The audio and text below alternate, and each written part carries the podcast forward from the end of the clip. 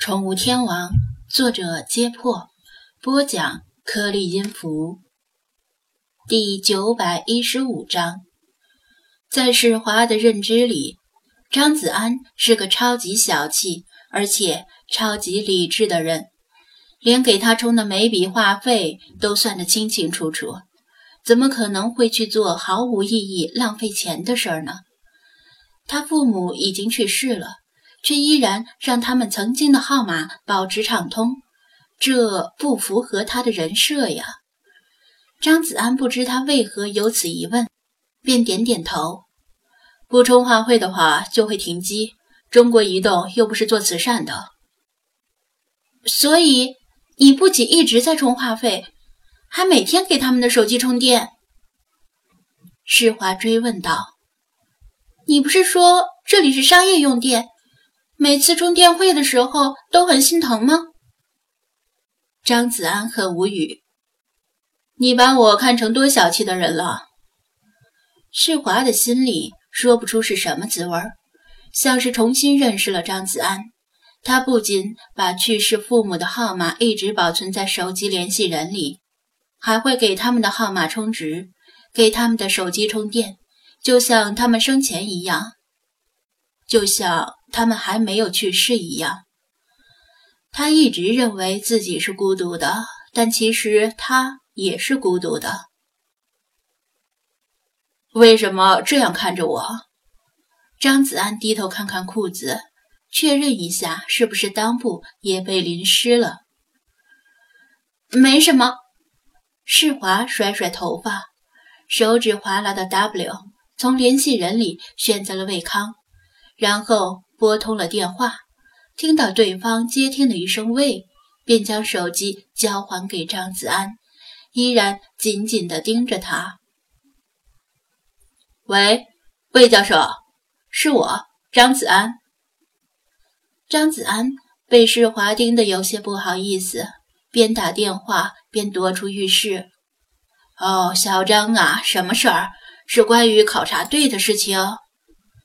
魏康的语气一下子紧张起来，他担心张子安突然提出退出考察队，不再参与埃及之行，那对考察队来说是莫大的损失。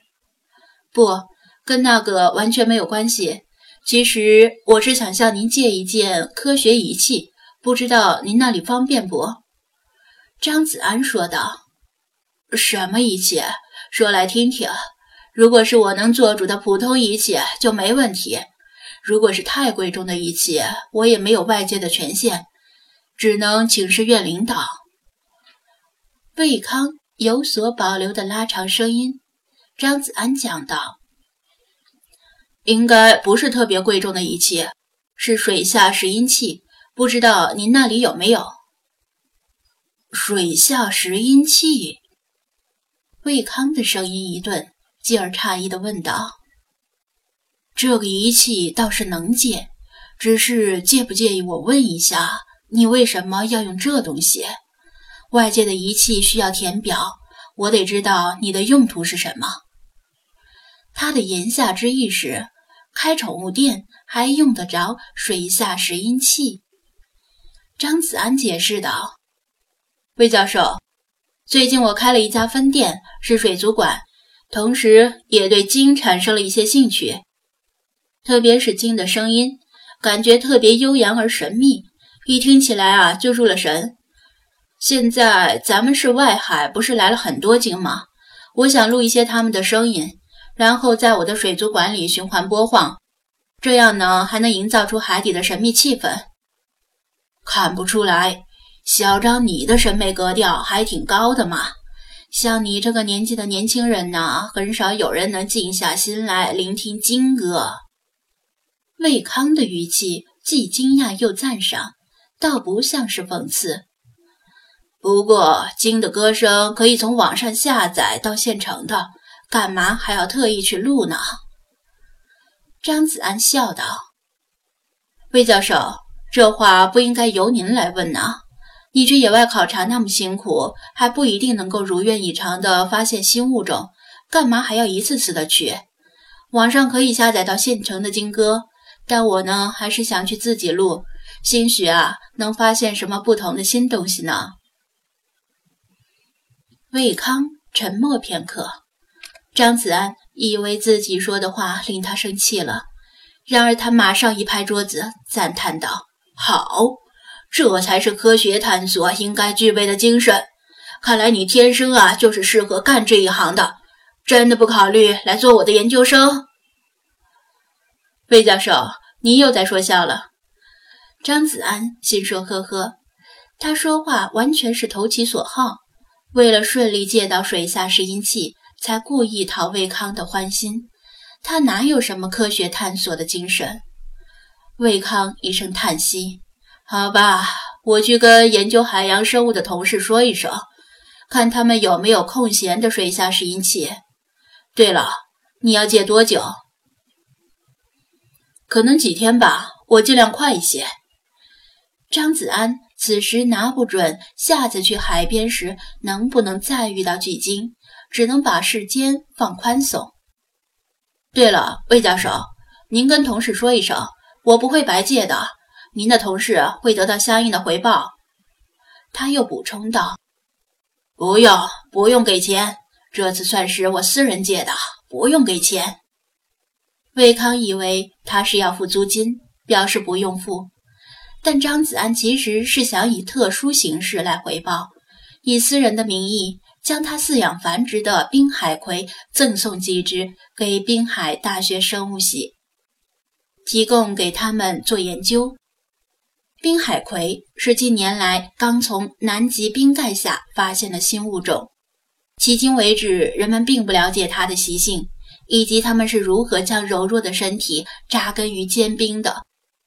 如果滨海大学的师生们能够领先世界，解开滨海葵的奥秘，甚至发现滨海葵体内某种能够应用于医药的成分，也许能引起不小的轰动。那时候，他也与有荣焉，以后再想借东西会很方便。张子安不具备相应的知识和研究仪器。也没有兴趣，滨海葵放在他手里，仅仅是作为观赏的宠物而已。不如分一些出去，造福科学，也算是弥补他屡次欠魏康的人情。不是付钱，谈钱多俗呀！我是想送您一些好东西。